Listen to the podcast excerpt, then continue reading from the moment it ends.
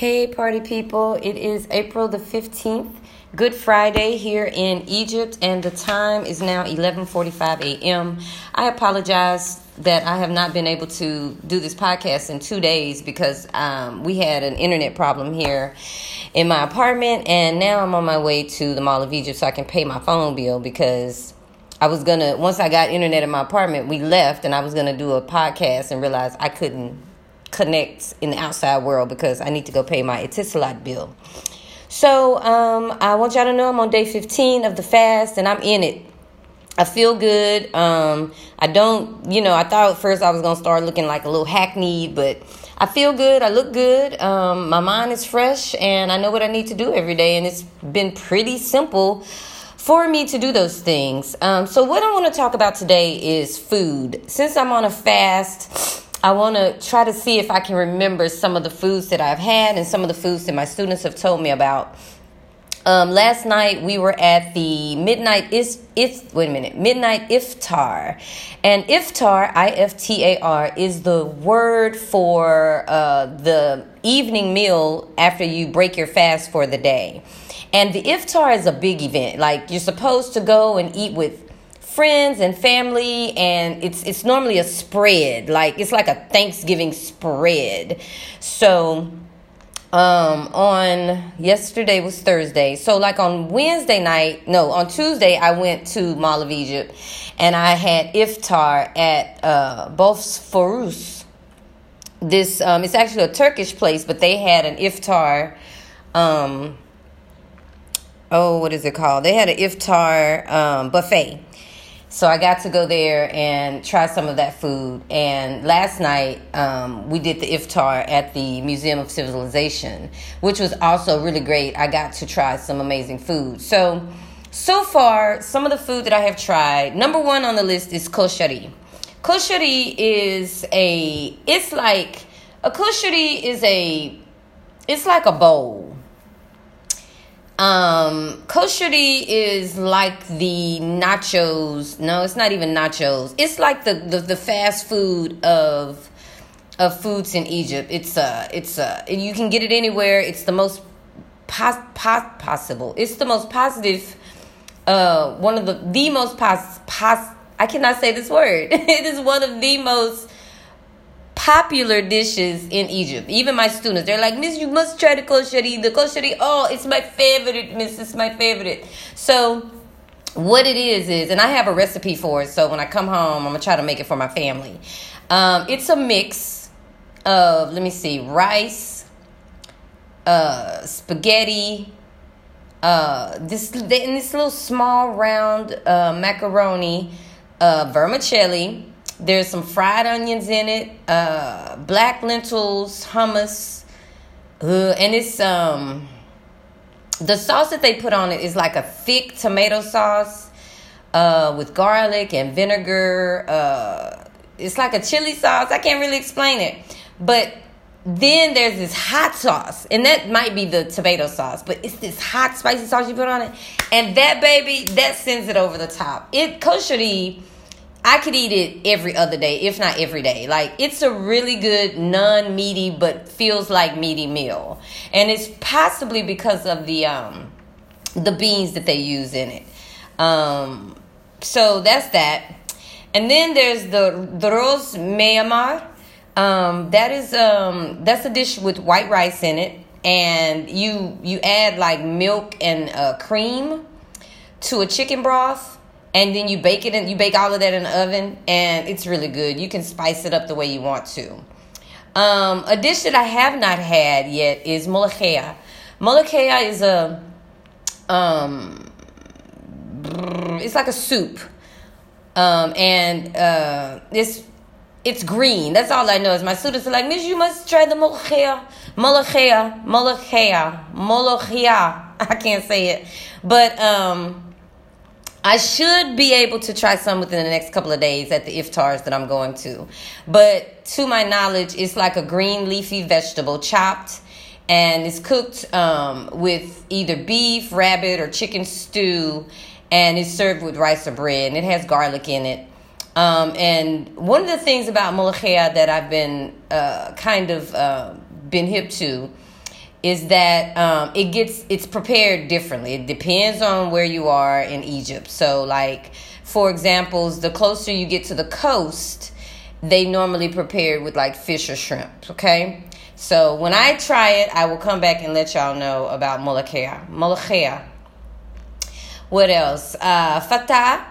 Um, that's a Nubian dish for my brown skinned brothers and sisters. Fatah um, is commonly prepared uh, during times like now. It's a religious dish and it has layers of fried beans and rice, right?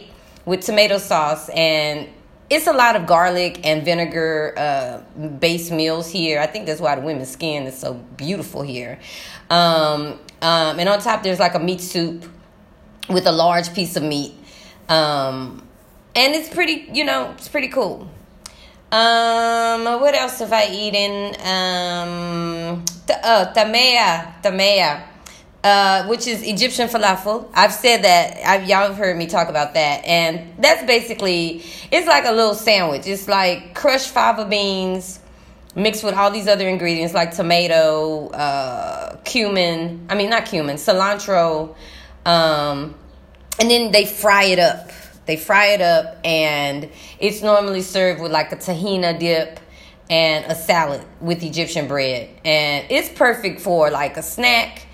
It's a, it's it's a perfect like to me. Tamea is is what I would do instead of like chicken nuggets. Okay, um, and just understand that Egypt is a very um, it's a vegetarian culture. Like they don't they have meat here, but they don't eat a lot of meat. Like they just don't eat a lot of meat here. Um, then there's the uh, kebab and kofta. Um, if you're a meat lover, let's get into that. Um, it's a must. The kebab here is like, ooh, it's so good, y'all. It's the beef. Uh, no, it's not beef. It's the lamb. It's lamb or veal, and um, the kebab that's the kebab the lamb or the veal and then the kofta is a piece of minced meat like chopped up meat and they're both prepared on the grill and they're served with the egyptian bread and salad and tahina dip. It's very good. Um let me see what else have i had?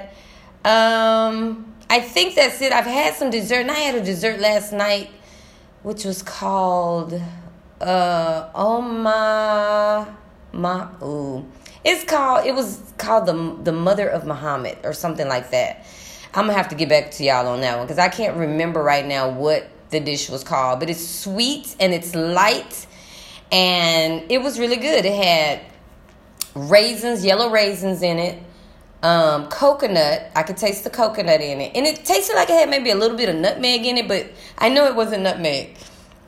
Um, but it was really good. It was really, really good. And so, so far, my favorite thing to get is the tamea. Oh, and the um, farech um, shawarma. But I'm thinking that shawarma is maybe more Turkish or Lebanese. I'm not sure. Uh, don't quote me on that. Um, but that is my my meal um, report for right now. Um, I'm very happy. Uh, oh, the dates. I've started eating the dates uh, because of the fast. I always break my fast with the date.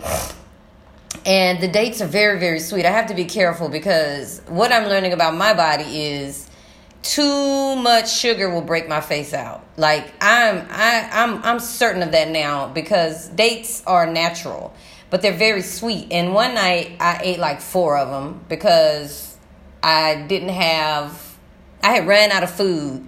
So I was like, let me eat four of them. But I had already looked it up on the internet, like how many dates should you eat?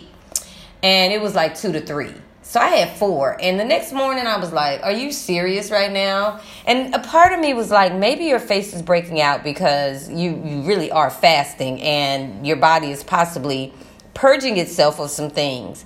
But yeah, one time I ate like I kept eating Skittles and my face broke out. One time I uh, binged on like some M and M's. Face broke out.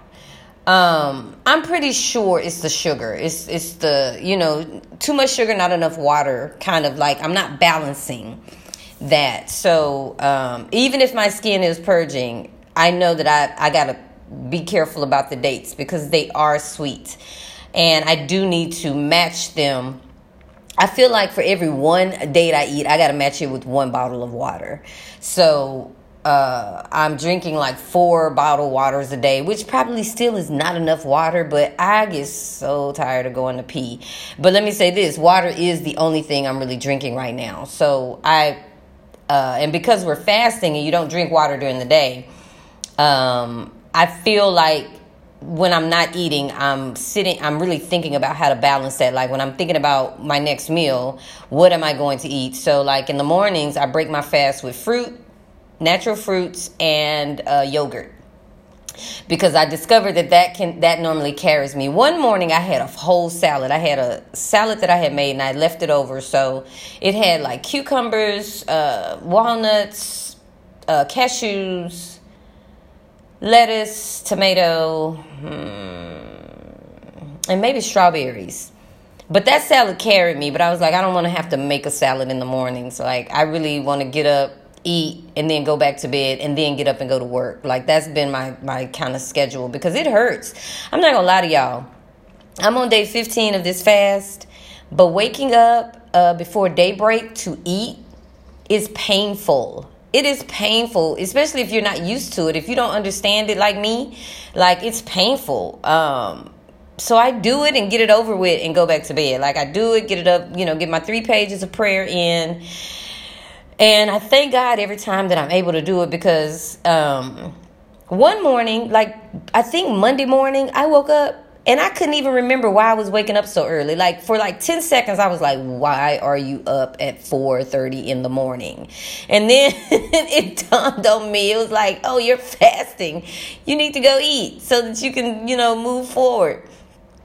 And that 4:30 in the morning is hard to like there, there there's this voice in my head that sometimes is like just let go and don't do this but even more incredible than that is my internal like no let's do this you got this. The alarm if the alarm clock goes off and you wake up then fulfill your purpose. Like get up and go do what you say you're gonna do. So that is pretty um that's pretty um I don't know. I feel like it's a little miraculous for my life that I that that's what's happening because it's a voice that I've kind of mm, mm, kind of has been on autopilot.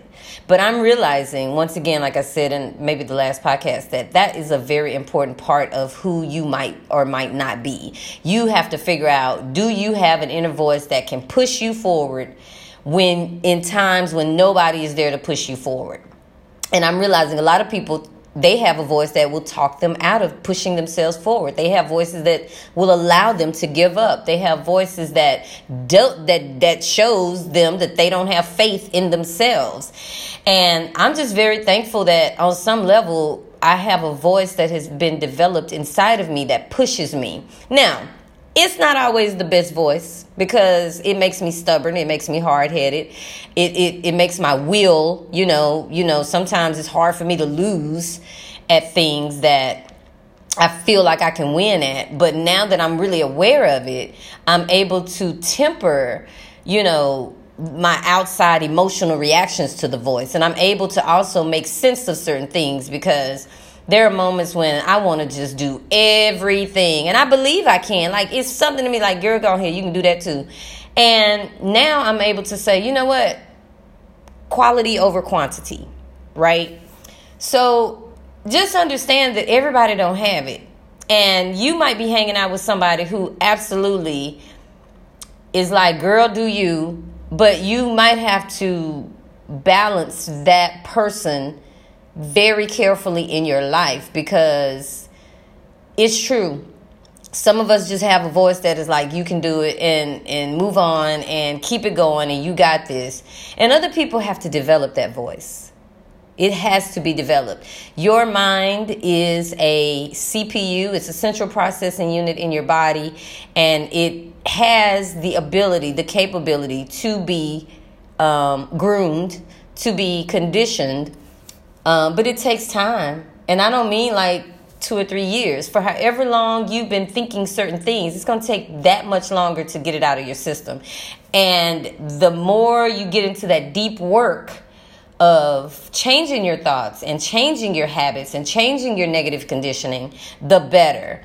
But most people don't have the willpower. I'm gonna tell you that right now. Just look, just going through this fasting process with myself, I'm realizing so much. I am realizing so much, and um, you know, so I am in the also the process of strengthening that voice of of being my own best cheerleader of telling myself what I can and cannot do and being reasonable about reasonable about it and being able to separate myself in a way that's not harmful from those who I love who just don't have it you know everybody just don't have it. And they want to sit and they want to talk to you and they want to drain your energy and they don't even realize they're draining your energy. But at a point now i'm like no we can't do this because until you get to a point of really understanding how to actualize your self-love once again let me say that until you get to a point to where you understand how to actualize your self-love we're not going to be on the same page anyway. We're not on the same path. We're not on the same journey. We're not even on the same street.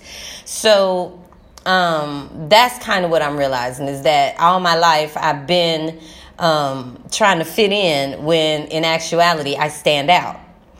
Um, and I'm thankful for that. And there's no guilt associated with it. There's no, um, I don't want to hide it anymore. You know, I don't want to hide it. And it's not a boastful thing, it's just a realization you know you you you want to realize how special you are. You want to realize how unique you are. You want to realize that you came here with a purpose. God has a certain purpose for you and you got to evolve yourself in that purpose. And most people we just don't we don't have it. And i was one of those people who once again knew i had it but could never like verify you know, uh, I had a lot of codependency issues, so many codependency issues where I needed other people to kind of help me, you know, to tell me, you know, what I was good at. And um, sometimes it worked for me, sometimes it did not. Most of the time it worked but the results were something I wasn't satisfied with because it was always at the expense of me giving up a certain part of myself so that I could see myself through the eyes of other people. Um, so you know that's what that's what this is. Um, this is that moment where I'm flourishing. This is that moment where I'm showing gratitude. This is that moment where I live in the is and not in the what if this is that moment where, you know, God got me because God beat me. This is that moment where everything is working out for me right now. This is that moment where I claim things and I command them in the name of Jesus, God, the, the, the, the cosmos. Um, the power that lives in me, this is that moment where I just keep thanking God. You know what I mean? Like I just keep thanking God and I trust in the process of my faith. And um, I understand that every day I get up and I serve these children, and the world serves me. And um, I'm really, really surrendering to the pain and the pressure of, uh, in order to have peace and power. I'm surrendering. I totally throw my hands up. Father, I stretch my hands to thee. You know what I mean? So, this is me 15 days into a um, fast, and tomorrow is no guarantee that I'll feel this way because I'm telling y'all, one day I was like, what are you doing? I had a whole conversation with myself, like, what in the his hell are you doing, Kamika Spencer? And I just had to go lay down. You know, there's a lot of that now. Like, I'm getting so much rest. I just go lay down. When that little voice comes in, I'm like, girl, we finna go to sleep. Rockabye baby on the treetop. Uh, because I don't want to hear it. I don't want to hear it. Love is the answer. That's all I know. So, you know, I'm I'm convinced that I'm teaching the best kids on the planet. I've always taught the best kids on the planet. I've never um, been um, mad about being a teacher, but it's very important for me to move into the next phase of my life. And this process is really helping me to see that and helping me to claim new territory and helping me to know what I want and not settle for anything less than that. And in every day, in every way, I'm growing better and better. So um, that's what's happening in the parking lot. I hope y'all enjoy this um, update. And we're moving forward. Be good, Be good.